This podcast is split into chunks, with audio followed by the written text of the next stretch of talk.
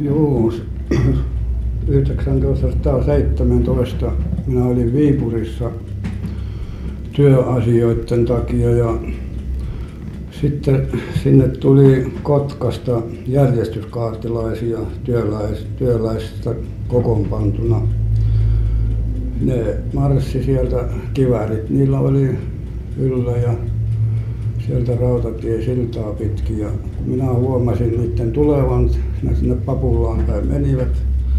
Minä lähdin niitä vastaan ja Papulassa sitten yhdyttiin ja minä liityin näiden hännille riviin ja kierreltiin kaupungilla ja sitten mentiin joku puisto en muista sen puiston nimeä. Sen se oli koto, koko semmoinen kokoontumispaikka ja siellä pidettiin sitten semmoinen juhlakokous. Siellä pitivät puheita. Vallankumouksellisia puheita kiihkeitä puheita ja semmoisia kun yleensä tämmöisissä tilanteissa pidetään. Ja no tämän enempää minä en näiden järjestökaartilaisten mukana ollutkaan. Siitä kun hajannuttiin ne järjestyskaartilaiset lähtivät niihin omiin hommiinsa kuljeksivat minun tietääkseni mukaan eri paikoissa tarkastamassa elintarvikkeiden tarkastus niillä oli pääasiana kun koska siihen aikaan oli elintarvikepula ja kenellä niitä varastossa oli niin ne piilotti niitä. Ja tämmöinen tämmöinen tieto minulla tässä tarkoituksesta sitten oli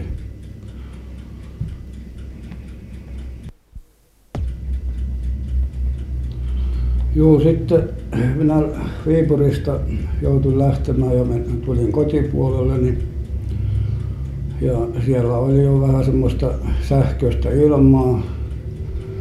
Sitten siitä vallankumousaatteesta ja muusta touhusta ja minä liityin siihen mukaan niin kuin yleensä järjestöelämässä jo olinkin ja siellä sitten perustettiin taikka enistään valkoiset kutsui kaikki työläiset sinne yhteen talon kokoukseen ja pyysivät liittymään yhteen valkokaartilaisuuteen mutta työläisethän ei siihen suostunut ne päätti perustaa oman järjestyskaartilaisuuden siis järjestökaartin kun se sillä nimellä silloin vielä oli.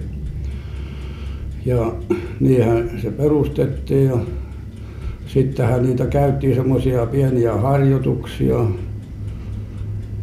Tavallaan urheilu tavallaan sotilasharjoituksia että sitä vähän niitä käännöksiä opetettiin tekemään kun eihän nehän oli ihan tuntemattomia meikäläisille kun ei sellaisia koulutuksia ollut ollut. No tästä sitten meni joku aika ohi ja tässä touhussa ja sitten tuli se kahdeksantoista vuosi tammikuu jolloin alkoi ilma käydä aina vain sähköisemmäksi ja sähköisemmäksi. Ja ja siinä touhussa sitten oltiin ja eräänä yönä sitten tuli eräs naapurimies meillekin ja sanoi että nyt on Kuopiossa sota käynnissä siellä ammutaan. Ja jos on meininki lähteä niin nyt se olisi sitten lähdettävä ja kokoonnuttava työväentalolle. Siellä päätetään ja keskustellaan mihin toimenpiteisiin sitten ruvetaan. No tässähän ei ollut paljon ajattelemisen aikaa sitä pistettiin ne vähät hynttyyt päälle mitä oli ja lähdettiin veli ja isä kolmeen Pekkaan. Mentiin työväentalolle ja siellä oli jo sitten muutamia toisiakin ja sinne kun niitä kasaantui sitten niin sitten pidettiin semmoinen neuvottelukokous ja harkittiin mitä tehtävä olisi tehtävä. Ja päätettiin sitten yhtenä päätös tuli että mennään Syvänniemelle. Se on semmoinen tehdaspaikka Syvänniemen Saastamoisen rullatehdasalue ja että siellä on enempi työläisiä että otetaan niihin yhteyteen mitä mitä niillä on meiningissä. Ja niinpä mentiin sitten seuraavana aamuna sinne ja siellä oli taas niiden keskuudessa järjestetty kokous työväentalolle, jonnekka mekin sitten mentiin ja otettiin osa siihen. Ja siellä tuli sitten semmoinen päätös, että mennään Kuopioon, missä taistelu käy, että siellähän niitä sitten tarvitaan. Ja niin päätettiin lähteä ja päätettiin sen tehtaan tallista ottaa hevoset, millä mennään on 40 kilometriä oli matka. 20 hevosta oli siellä ja sitten yksi ori, 21 yhteensä, mutta se kantakirja ori, niin me ei sitä otettu. Ajateltiin, että antaa sen arvokkaan hevosen olla tallissa, että mennään näillä työhevosilla vaan. Ja niinpä lähettiin sitten ja ajettiin Kuopioon ja sitten tuli jo yö, kun oltiin siinä Kuopion etustalla pimeä ja siihen pysäytettiin jäälle Liuanniemen siihen alapuolelle. Ja siinä sitten valittiin muutamia edustajia, että lähtivät sinne kasarmille ottamaan selvää tilanteesta, mikä se on. Siis valkoiset, punaisethan oli siellä venäläisten kasarmilla ja valkoiset oli Tähtitornin, Tähtitornin mäellä sillä Puijonmäellä. Ja ammunta oli, että yksi rätinä vaan kävi. Ja niinpä sinne muutamia lähetti, minäkin läksin sitten sinne mukaan ja mentiin yön pimeytessä ja minäkin ryömin siellä lumihangessa ojaa pitkin, kun kivääri kuulot satoi sinne vaan ympäri.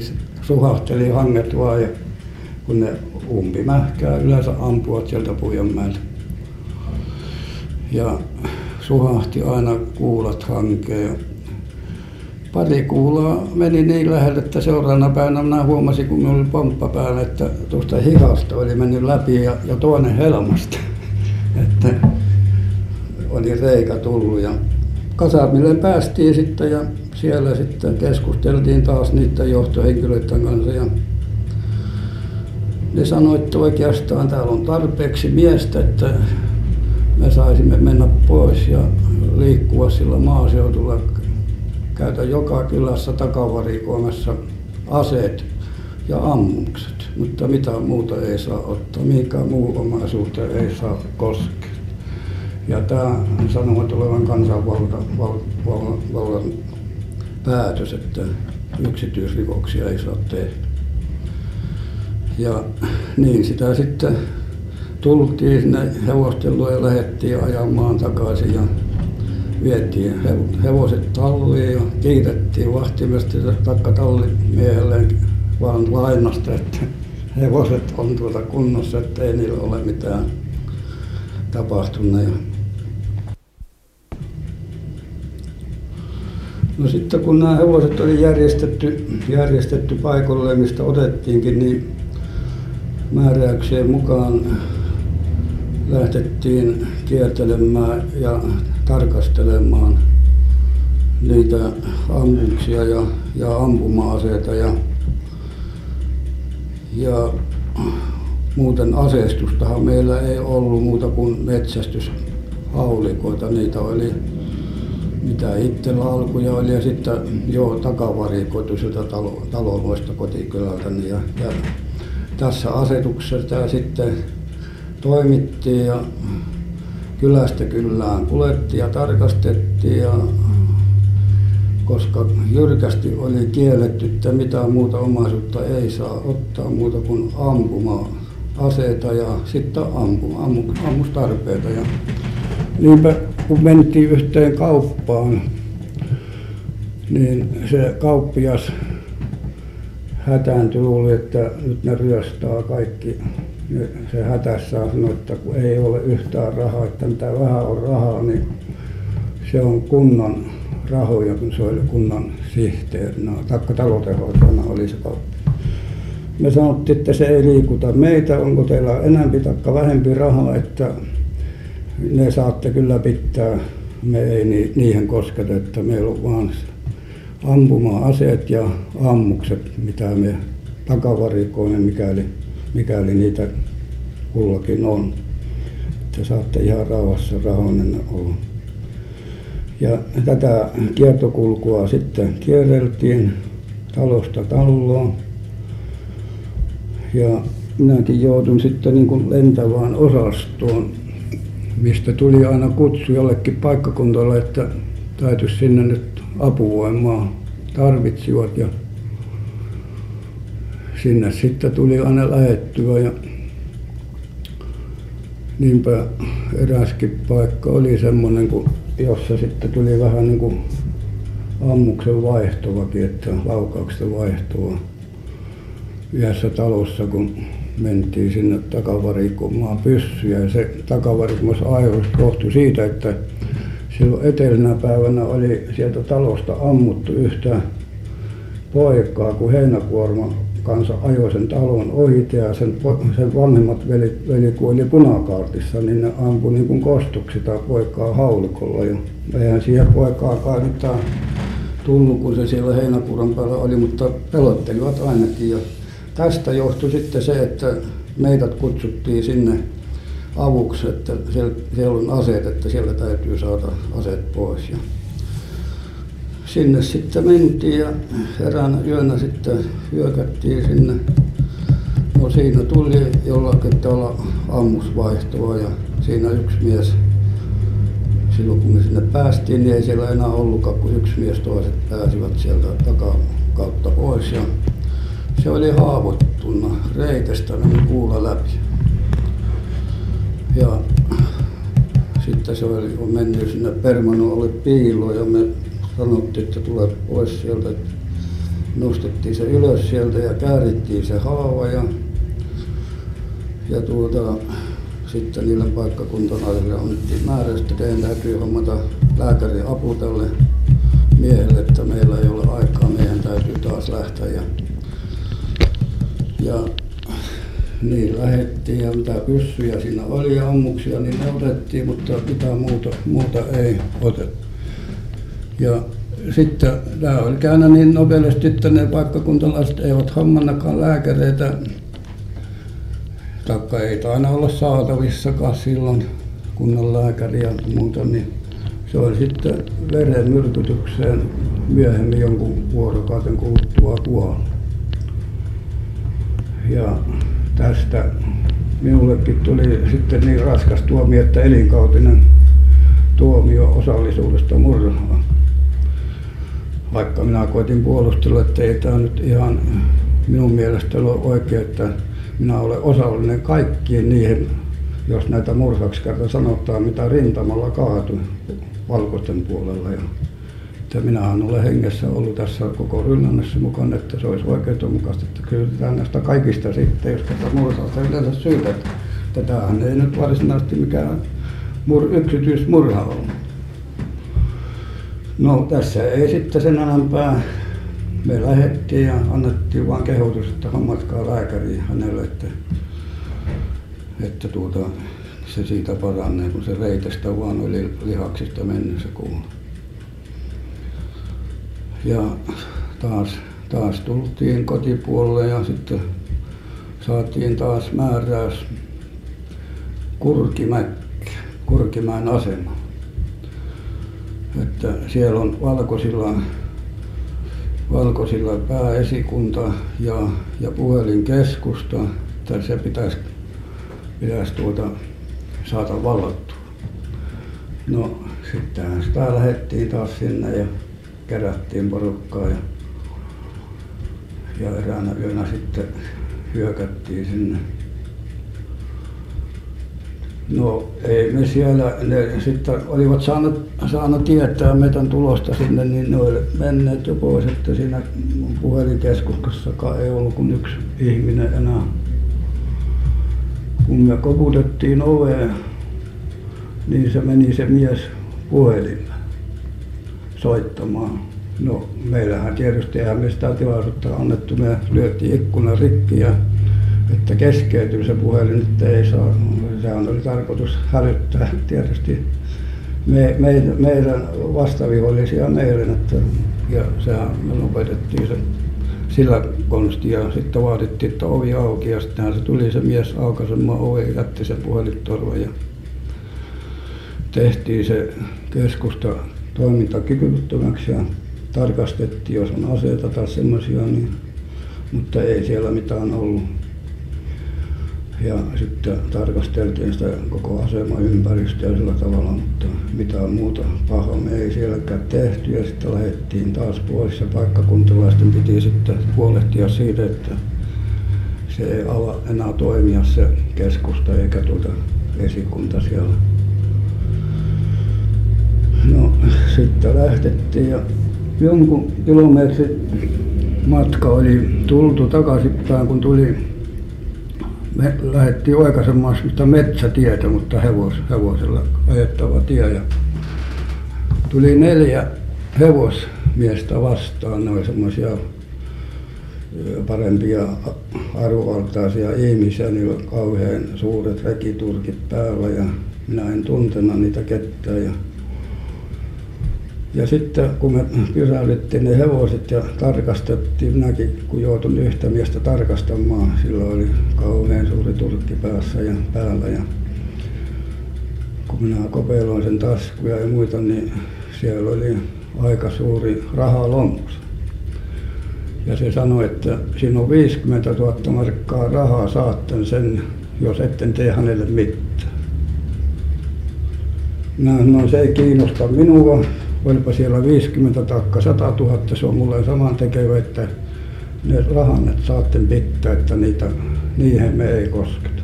Enkä ainakaan minä kosketa ja painoin sen lompsan taskuun en minä sitä avannutkaan mutta se sanoi että tuota siellä on viisikymmentä tuhatta markkaa rahaa. Jos pääsette menemään niin saatte ne rahat. No ei siinä tarkastettiin ei niillä ollut mitään aseita taskussa eikä ollut reissä ja sanottiin että saatte jatkaa matkaa.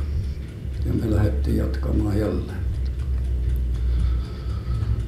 Ja taas tultiin sitten kotipuoleen ja sitten tuota oli taas tieto piti mennä Aidakselan kylän pysäkille.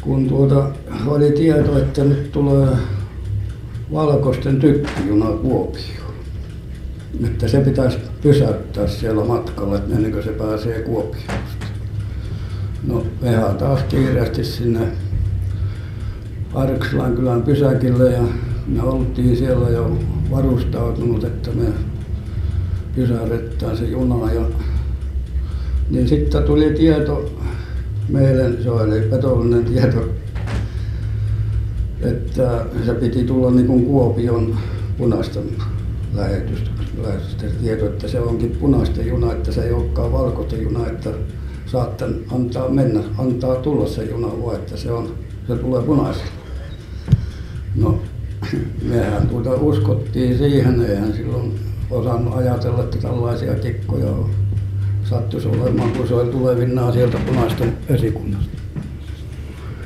Ja lähdettiin ja kerittiin kotipaikalle tulla niin rupesi kuulumaan ampuminen Kuopiossa.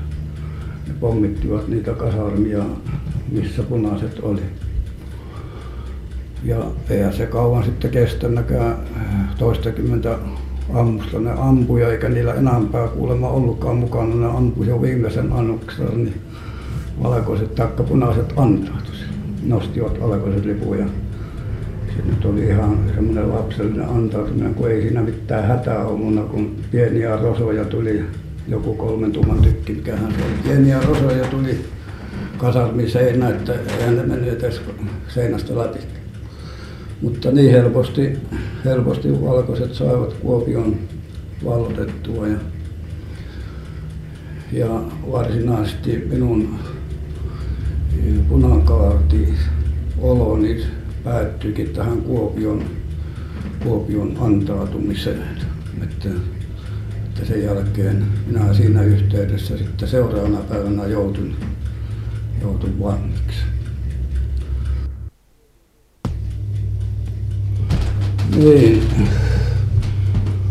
Palautan vielä yhden jutun tuossa mieleen kun en muista enää sanoa kun silloin loppuvaiheessa kun Kuopio oli antautunut ja meillä oli myöskin suunnittelu että me antaannuttaa. Mutta sitten me kuitenkin suunniteltiin että me emme me emme ilman taistelua antaannuta. Ja kun tiedettiin että jo Syvänniemellä neljän viiden kilometrin päässä oli jo valkoiset tulossa sinne meidän kylään niin on järvi välissä. Me suunniteltiin että me perustamme sinne menemässä sinne järven siinä on jyrkkä rinne mistä ne jäältä tulee ja nousevat ylös. Me menemme sinne piiloon ja estämme niiden tuloja. Se sehän olisi oli monta selvää mikä siinä olisi ollut tarkoitus. Siinä suoranainen ampuminen vaan kun ne ratsulla tuli että sekä ratsut että miehet nurin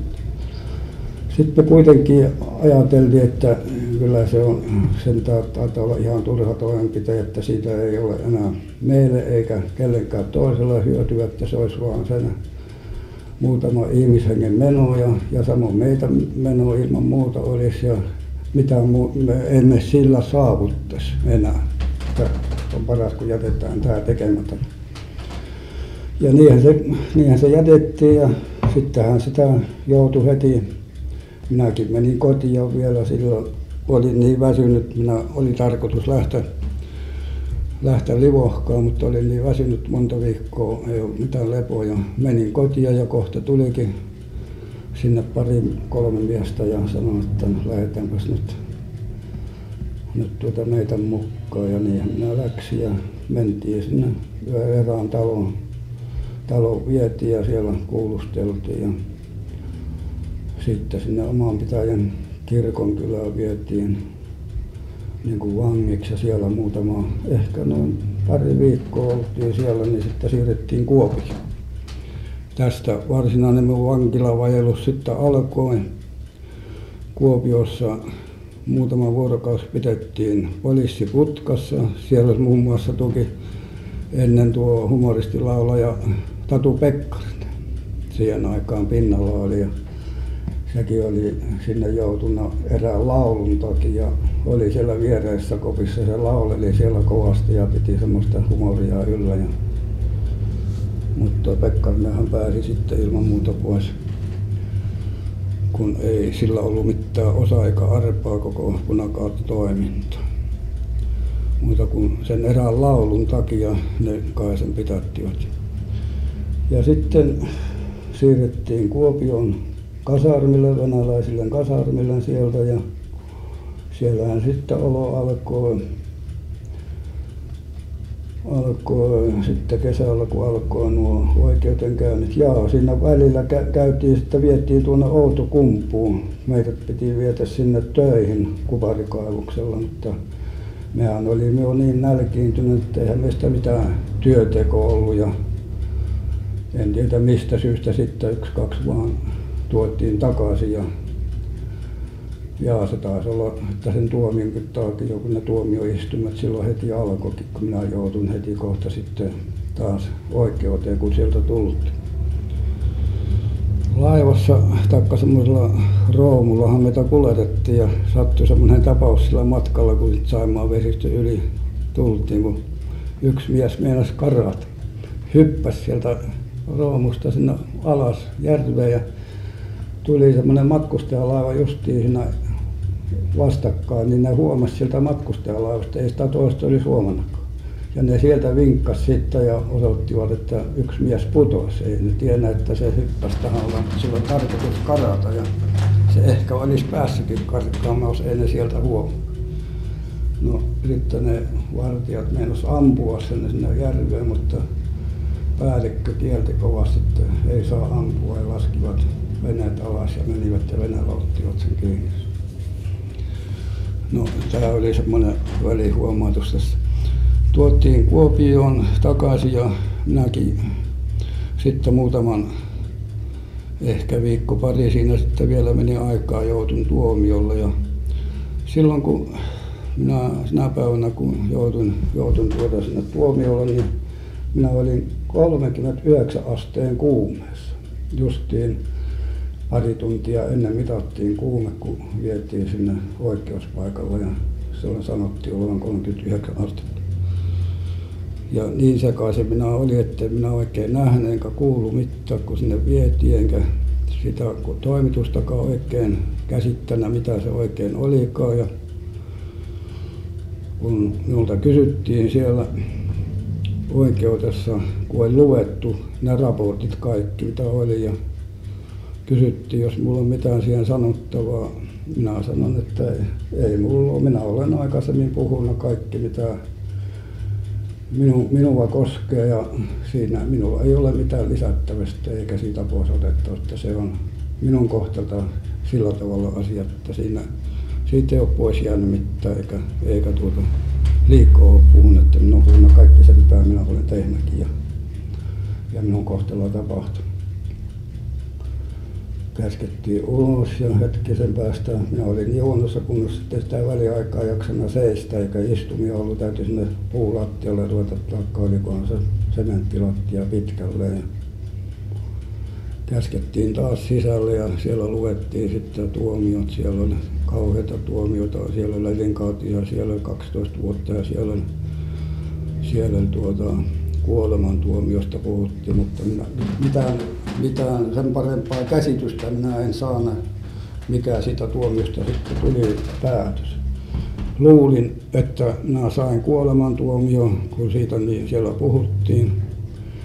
Mutta sitten kun minä tiesin joka siellä tuomittiin kuolemaan, niin se vietiin läänin vankilaan suoraan sieltä oikeuspaikalta. Mutta minut tuotiin takaisin sinne kasarmiin ja minä rupesin epäilemään, että ei mulla varmaankaan kuolemantuomio sitten tullutkaan. Se tuli sitten joko elinkautinen tai 12 vuotta, mistä ne puhuu. Ja sittenhän minä kun siitä olin toipunut, niin sain tietää, että elinkautinenhan se oli.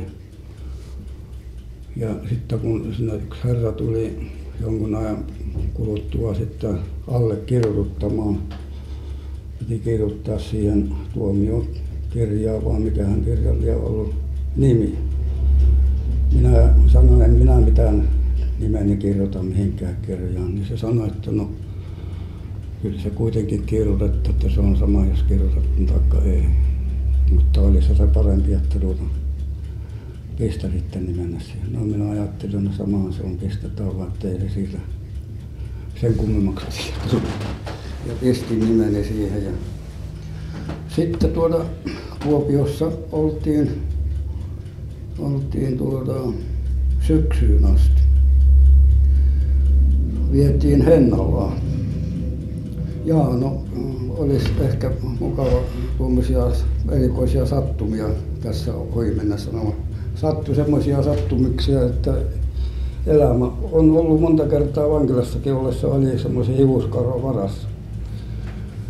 Kerran katselin, kun siellä oli lankkuaitat laitettu siellä kasarmissa, missä meitä säilytettiin, ja viite sentin ravot. Ja eikä niistä ravoista ollut kielletty katseleminen. Minäkin kerran katselin ja pitkin minun konkisuuntaan ja vartija hiipi tuolta toiselta päin salaa sitä aitavartta, enkä minä tiedä yhtään mitään. Ja niillä vartijoilla oli siellä sisällä kiväärit ja kiväärissä oli sitten pistimet.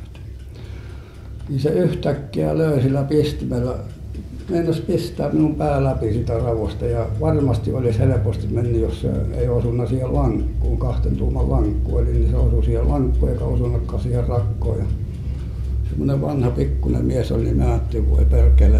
Ja mitä sinä meinasit tehdä. Ja no se meni niin kireeseen se pisti siihen, että se ei mennä millään saada se mies pois, eikä yksi saanakaan. Sitten tuli toinen vartija avuksi. Että ihme, kun ei se katkennut se pisti Että tämmöinenkin tapaus oli. Ja, ja kun, jos se olisi ollut kielletty se katsominen, niin mä sitten olisi ihmetellytkään, mutta kun ei siellä ollut mitään kieltä, että ei sitä saa katsella. Mutta tämä vartio vaan oli semmoinen, että se olisi tahtonut siinä verta nähdä.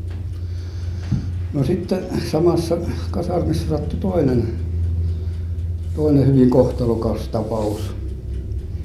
Minä menin vessaan. Vessaan meno oli sallittu. Ja siellä vessan oven vieressä oli vartija, se istui tuolilla sinne ja silloin vartioilla jo oli sitten poistettu nuo kiväärit, että niillä on taskuaseet. Ja minä kaikessa rauhassa menin, menin sinne vessaan ja siinä oven vieressä, kun se vartija istui, niin sanoi, mitäs siinä kek- kekkuloit. Ja tempas vyöltään sen pyssy, roonit. Ja veti piippuun kuulo ja kuinkahan lie sitten käsittämätöntä oli miten se sattui että se laukesi sen käsissä ja se kuula osui sen vatsa silloin minä ajattelin että kyllä se on nyt minun viimeinen viimeinen tempaus vessassa käynti että syyttää että minä olen aiheuttanut tuon tapauksen. Ei siinä mitään se vartija lyyhistyi siinä ja rupesi voivottelemaan. Minä menin vessaan ja istuin siellä aikani ja ajattelin odotin että koska ne tulee minua hakemaan sieltä. Ja ei kuulunut mitään ja sitten minä läksin ja menin koppiin ja kaikki oli hiljaista ei näkynyt ketään. Ja eikä siitä sitten mitään kuulusteluja tullutkaan että että minua olisi mitään ruvettu epäilemään että se minun takia aiheutui tuommoinen tapaus. No sitten yksi tapaus vielä missä minun henki oli sivuskaravallassa ja tässä olisi varmasti ollut jos se ei epäonnistunut siinä aikomuksessaan niin kyllä se olisi ampunut silloinhan ei silloinhan ammuttiin vaan ei siinä mitään ollut väliä että jos vähänkin aihetta sai niin sitä saa ampua punaisena että ei siinä ei siitä niin kauan sen vastaamaan joutunut ja varmasti olisi hänkin ampunut. Silloin kun vielä niillä oli pistimet ja ne kiväärit kun ne yötä päivää kun ne oli kaikki semmoisia vanhoja miehiä jotka ei ikinä kivääriä nähnytkään ne opetteli sitten lataamaan ja ja purkamaan aina sen makasiinin ja yötä päivää. Se yksi rumputus kävi vain ja ja kiväärit paukahteli siellä yhtä mittaa että minä olen ihmetellyt jäljestäpäin monta kertaa että ei tietääkseni mitään vahinkoa siellä sitten tullut että kuula olisi johonkin osunut sitten kerran taas alikerrassa laukesi kivääri ja minä seison siinä aitan vieressä. Ja kuula meni justiin minun nenäetiksen yli. Sen välipermannon ja meni sitten ja että siinäkään ei ollut kuin joku sentti kun olisi olisi sentin pari istunut seisossa toisessa paikassa niin olisi ollut selvä. Että tämmöisiä pikku pikkutapauksia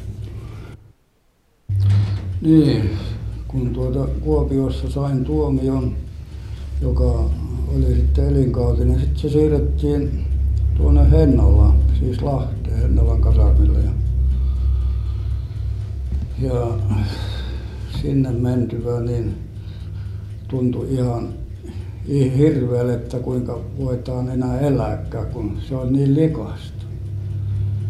Kun kasarmin käytävät missä mihin vietiin niin se hylly vain likaa että se ympäristö oli niin muuten likaista ja se kantautui sitten sinne sisälle ja kun ei mitään putsausta tehty niin ja vessat oli semmoisessa kunnossa että ne lainehti vain että ei voinut ajatellakaan istumaan menoa että se täytyi siitä vain seisaallaan toimittaa ja sillä tavalla se oli vallan kamalaa kun ajatteli Kuopion oloihin kun Kuopiossa oli niin siistiä. Siellä vakituisesti lakaistiin monta kertaa päivässä ja sitten vielä lisärivettä vettä kasteltiin että se mitään semmoista huonoa hajuakaan se ei ollut että se oli kuin yöllä ja päivällä ero siinä siisteydessä nähtiin että kyllä se tuntui elämä ihan että tähän se nyt päättyi.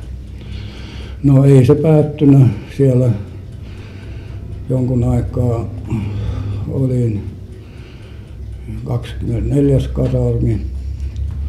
Sitten kun ne sortteerasi pitkätuomiolaiset ja ja lyhyttuomiolaiset erikseen minäkin joutuin kun olin elinkautinen niin sinne toiseen kasarmiin kasarmi kolmoseen. Ja siellä sitten oltiin sinne tuotiin kenttäkeittiöllä sapuskat ja mutta ei tämä Hennalankaan olo kauan sitten kestänyt kun sitten kahdeksantoista yhdeksäntoista tammikuussa siirrettiin Riihimäkeen no Riihimäkeen taas kun päästiin niin oli kuin yöllä ja päivällä taas ero kohtelusta ja sapuskasta ja kaikin puolin siellä oli oikein täytyy vieläkin kiittää sitä johtajaa joka silloin siellä oli. Ja se sanoikin että hän on koettanut vankien parasta niin paljon kuin hän voi. Ja kyllä kyllä se oli olikin tuota suuri ero että se ihmetteli kuinka huonossa kunnossa me oltiin kun Lahdesta meidät tuotiin eikä ne jotka siellä oli niin ne oli paljon paremmassa kunnossa. Ja me saatiin sitä ruokaa mitä ne laittoi semmoista juurisoppaa ja mitä nyt oli niin niin paljon kuin me syötiin ja me lihottiin niin kauheasti sitten ja tultiin hyväkuntoiseksi ja että siinä mielessä oli se johtaja oikein inhimillinen.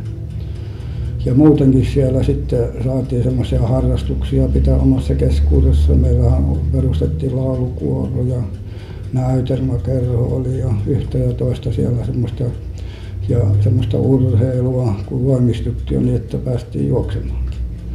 Kun oli pitkä kasarmi niin edestakaisin juostiin sitä kasarmissa pidettiin kilpailuja juoksukilpailua semmoista. Ja sitten oikein kiva opettaja siellä oli naisopettaja. Se oli aina päivät meidän keskuudessa siellä kun me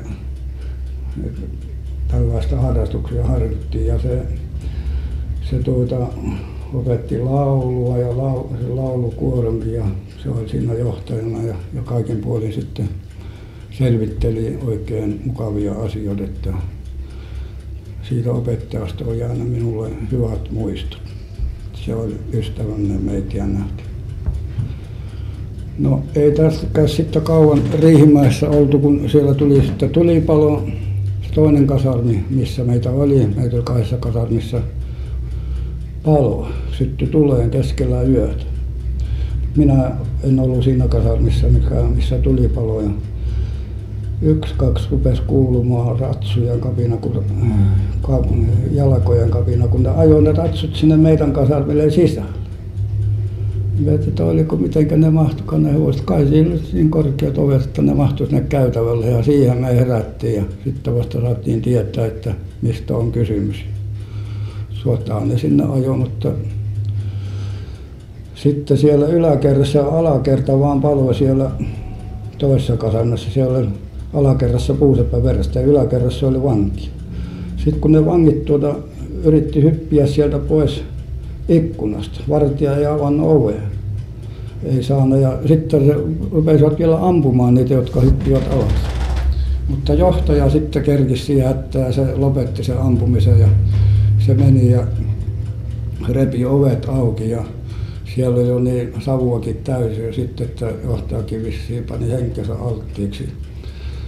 Meni ja aukaisi ovet ovet kaikki ja vangit pääsi sieltä ulos ja kielsi että ei saa yhtään laukaista laudasta ja ja vangit kesääntyi sitten siihen pihalle ja johtaja luki sitten montako niitä on ja kaikki oli vaikka siinä olisi ollut kyllä tilaisuus karatakin jos olisi joku halunnut johtaja oli mielissään siitä että kun kaikki on tallella että ei ollut ketään jäänyt sinne eikä tuota kukaan karannutkaan ja samalla kaupungista Riihimäestä ajoi panssarijuna siihen vekseliin niiden piti ruveta tykillä ampumaan. Semmoinen väärä hälytys annettu että siellä on kapina että ne meinaa karata eihän semmoista ollut kysymys no johtajahan tämän kaikki sai sitten rauhoitettua että se on turha toimenpide. Ja no sitten tämän palon palon takia niin meidät jouduttiin siirtämään ja sieltä siirrettiinkin sitten kaikki pois. Minäkin jouduin tuonne Tammisaareen sitten. Se oli silloin yhdeksäntoista keväällä toukokuussa Tammisaareen mentiin ja sitten siellä elämä alkoi entiseen tapaan. Ei siinä paljon suurta muutosta ollut. Vähän vartijat oli töykeämpiä ja käytös oli niiden vartijoiden taholta vähän semmoista raaempaa kuin tämä Riihimäessäkin oli. Mutta ei se ihmekään ne nekin vartijat jotka siellä oli oli kerätty tuolta pitkin maaseutua semmoisia jotka nyt ei ihan aina täydellisesti täysjärkisiä ollut että ne oli vähän sen sorttisia että niitä ei voinut sen korkeampaa käytöstapaa otottaakaan ja muuten muutenhan siellä meni siellä nyt sitten jo rupesikin elämä olemaan vähän virkeämpää. Siellä kouluopetukset alkoi ja koulussa käytiin, jotka ei ollut käynyt kansakoulua, niin niitä käytettiin kansakoulua ja, ja sitten toisilla, jotka oli kansakoulun käynyt, niille annettiin korkeampaa opetusta, laskuja ja muita. Ja siinä se meni ja, ja Verstalla sitten töissä käytiin. Minäkin olin ensin suutariverstalla, sitten, sitten olin myöhemmin puuseppäverstalla ja kyllä minä siellä puuseppäverastaan ammatin opin, että minä voin sitä tehdä koska vain, vaikka ei ole sen jälkeen olen ollut varsinaisesti kirvesmiehenä sieltä pois päästyä, mutta kyllä puusepän huonekalutkin syntyi. No siellä meni sitten vuoteen 21 Tammisaaressa, kun siirrettiin sitten taas tuonne Lappeenrantaan. Semmoisia pikkusia yksityiskohtia näissä olisi näissä kerrottava, mutta ei sunkaan se olisi tarpeellistakaan. Siirrettiin Lappeenrantaan ja van, Lappeenrannan vankilaan. Ja siellä sitten taas alkoi elämä ennallaan ja kävi niin nöpelesti, että minä joutuin heti kaverin kanssa siellä rookkiin Lappeenrannassa, kun vartija oli tehnyt, joka oli meitä saattamassa vikaan raportin meidän päällä, kun siellä jotkut lauleskeli siellä vankikopissa, kun oli vankivaunussa tuotiin ja meitä oli kaksi aina siinäkin kopissa, missä minä olin, minä olin kaverin kanssa siinä ja eikä me mitään laulettu. Mutta siellä jotkut lauluja, niin se vartija oli tehnyt raportin, että me laulettiin ja semmoisia lahtareista lauluja ja semmoisia hävittömiä lauluja. No sitähän me ei olisi, jos olisi laulettu, niin sitähän me ei olisi kuitenkaan laulettu, mutta kun ei me laulettu mitään. Eikä auttanut muuta kuin vettä leipää vaan tuomittiin ja, ja karhukoppia ja vaikka minäkin sanon, että ei, ei, kyllä ei laulettu, että kyllä siellä laulua kuuluu, mutta kyllä siinä on joko tahallaan vartija tai erehtyksessä tehnyt raportin meidän päälle, että se on ihan vika, jos meitä siitä tuomittu. Mutta ei se auttanut, tuomittiin vaan ja No ei siinä sitten sen kummempaa siinä elämä meni menolla ja sitten minä joudun ja kaveri joutui, joutumme tuota ulkotöihin siellä ja jouduttiin rantaan niitä vankien puseroita ja housuja pesemään. Sitten meillä oli semmoinen aika ikävä vartija, vähän semmoinen mielipuoli ja sen kanssa oli aika vaikea olla. Ja sitten me ruvettiin suunnittelemaan karkaa me karataan ja suunniteltiin millä tavalla me sitten päästään tuosta vartijasta, että ei se kerki ampua meitä. Ja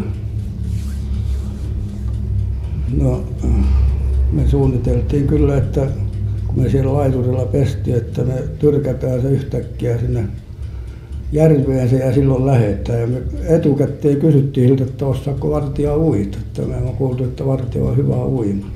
Me että jos se on ihan uimataitoinen, niin se ei ole pääse sieltä ylös, ei sitä paransi silloin tyrkätä Nämä on semmoisia mm, joutavia juttuja, mutta tulkoon mainittu. Ja sitten tuota, me jouduttiin sieltä rannasta pois ja jouduttiin sinne kalustoliiteriin järjestelemään rekiä ja, ja kärriä mitä oli.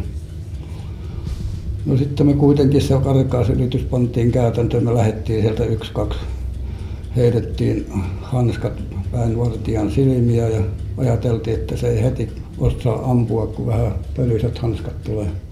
Että päästään sen verran menemään, että ei tasku pysy ase enää tavoite ja lähettiin ja karattiin.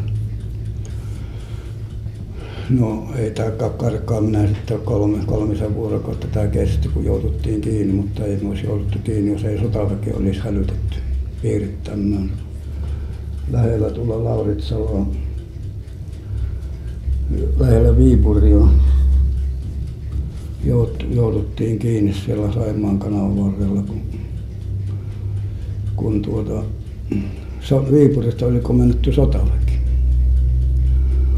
Me yhden suoriskuntaketjun läpi jo päästiinkin suoriskuntana ampu. Se pääsi niin pirun lähelle meitä ja me lähdettiin juoksemaan, se ampui tässä kuulot vinkuvaa, ja, mutta ei osunut. Päästiin siitä ja sitten keskellä yötä jouduttiin sotamiesten piiritettäväksi. Silloin ei enää parannut muuta kuin alistua vaan. Ja me tuotiin sitten Lappeenrantaan takaisin ja rautoin kovasti ja 28 kilon painoiset rautat jalkoa ja karhukoppia ja rookia. Ja no sitten kohtaa meidät siirrettiin tänne Sörkkään kar, kar, karkureina, kuultiin karkureina. Tänne tuotiin Helsingin keskusvankilaan. Mutta täällä sitten taas täytyy tunnustaa, että vartijalla ja vartijalla on suuri ero. Mitä näissä aikaisemmissa vankiloissa leirillä valtiota, niin kyllä, kyllä täällä oli sitten jo vallan toista. Täällä oli semmoiset vanhat rikolliset vartijat, rikolliset vartijat, niin näillä ei ollut minkäänlaista intoilua eikä mitään. Näillä, nämä kohteli meitä hyvin ja, ja me oltiin hyvässä arvossa siinä mielessä, että ne, niillä ei ollut mitään mielivaltaa.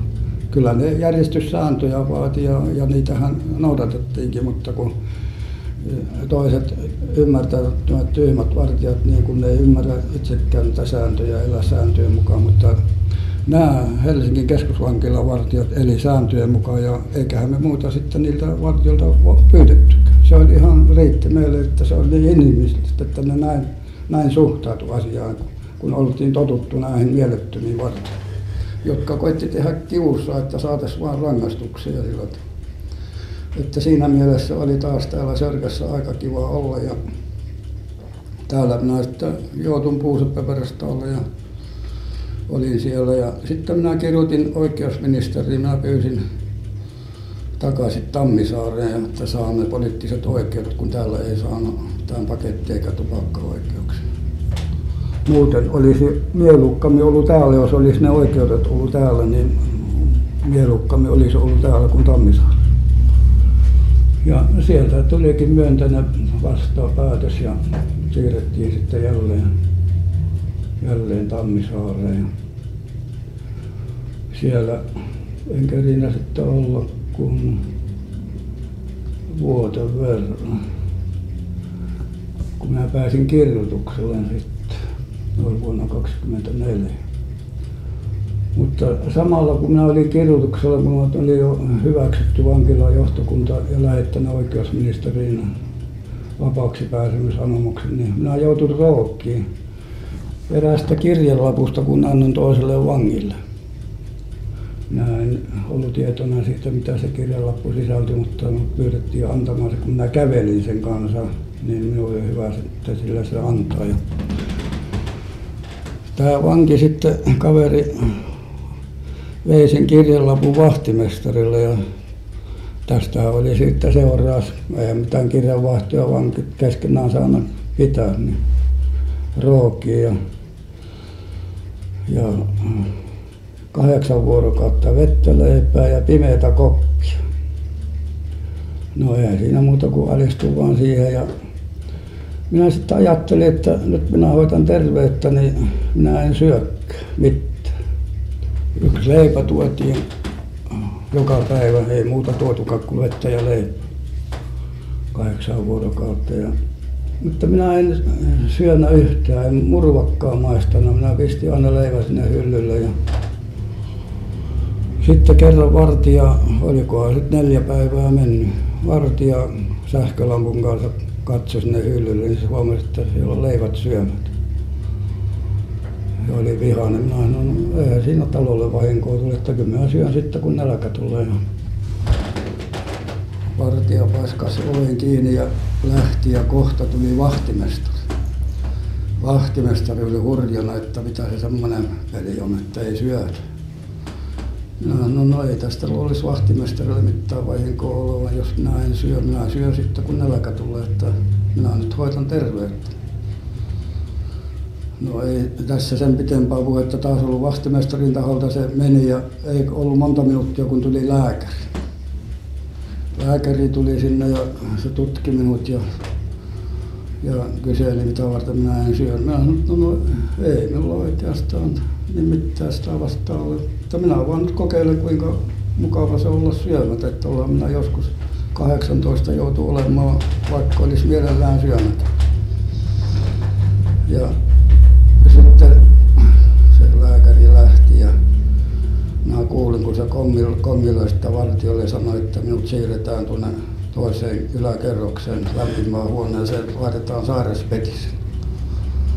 Ja niinhän minut siirrettiin sinne ja sinne sairaalasta tuotiin sapuskat ja mutta minä ajattelin, että minä jatkan vaan tätä lakkoa, kun ei tässä tämän kummempaa ole. Ja, ja tuota, enkä ruvena syömään.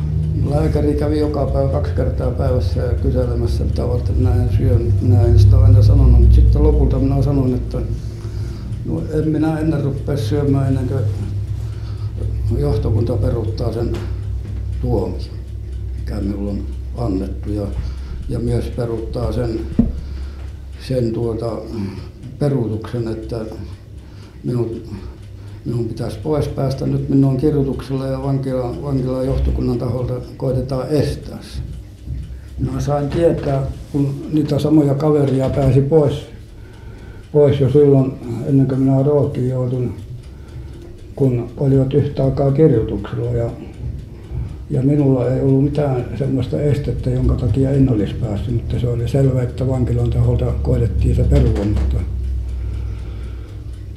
lääkäri sanoi, että ei, ei tuota, se, kyllä se oikeusminusta tulee se päätös sitten. Että, mutta minä olen melko varma, että se on tullut ja, ja nyt vankilan viranomaiset estää, koittaa estää tuo pääsy vapaaksi, että minä en kyllä syö ennen, ennen kuin tuo tuomio peruutetta, että sama se on, että jostain kuolee vähän aikaisemmin tai vähän myöhemmin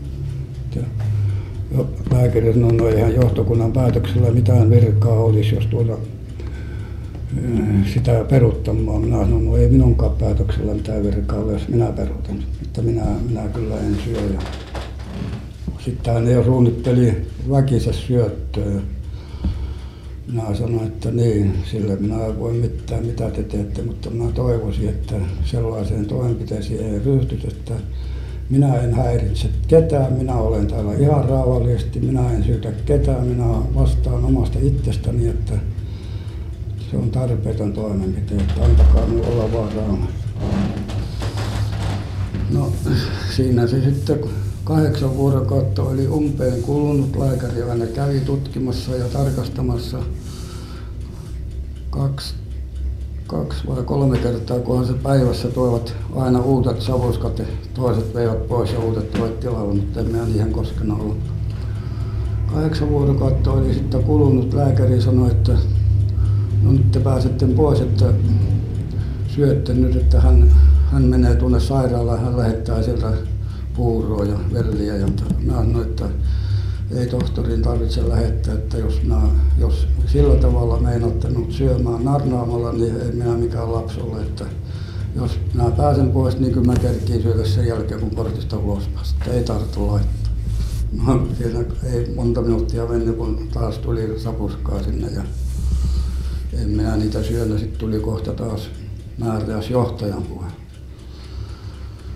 Meni johtajalle. Johtaja oli niin röyhkeä, kun minä menin sisälle ja, ja se kuohahti minunkin sisua siinä sitten. Ja sitten johtaja kirjoitti sen passituksen sanoi, että tuota, pääsette pois, että syötten sitten. Minä sanoin, no kylläpähän sitten syömistä huolen pitää, jos pois pääsette, se on sen ajan muretti. Se kirjoitti sen passituksen ja lähti sieltä pöytän takkaa tulemaan niin reippaasti käsiojona tervehti ja lähtiksi, mutta minunkin oli niin sisuttuna, sisuttuna siihen johtaja, että minua ei antanut peräksi. Minä sanoin, että kun ei ole kätelty talon tullessa, niin ei kätellä lähtiessäkään. Että se on selvä meidän puolesta. Ja siihen se jää ja sitten johtaja antoi ne paperit ja taikka eihän se mulle antanut, ne, hän tuli sitten mukana sitten, kun vartija oli tuomassa mua asemalle, niin se vartijalla oli se nytti ja se antoi sitten luovutti sen sitten. ja enkä minä lähtiessä syönyt, vaikka sitä tarjoltiin levästä noin laittona sinne mukaan. Ja sitten minä matkalla vähän, vähän kerrassaan söin, minä paljon syönyt. Ja lääkäri tuli siellä vastaan sitten, kun hevosella minua vietiin. Ja lääkäri hymyili, että tuossa se jäyräpää menee. Ja tähän se sitten minun vankila toimintani sitten päättyi.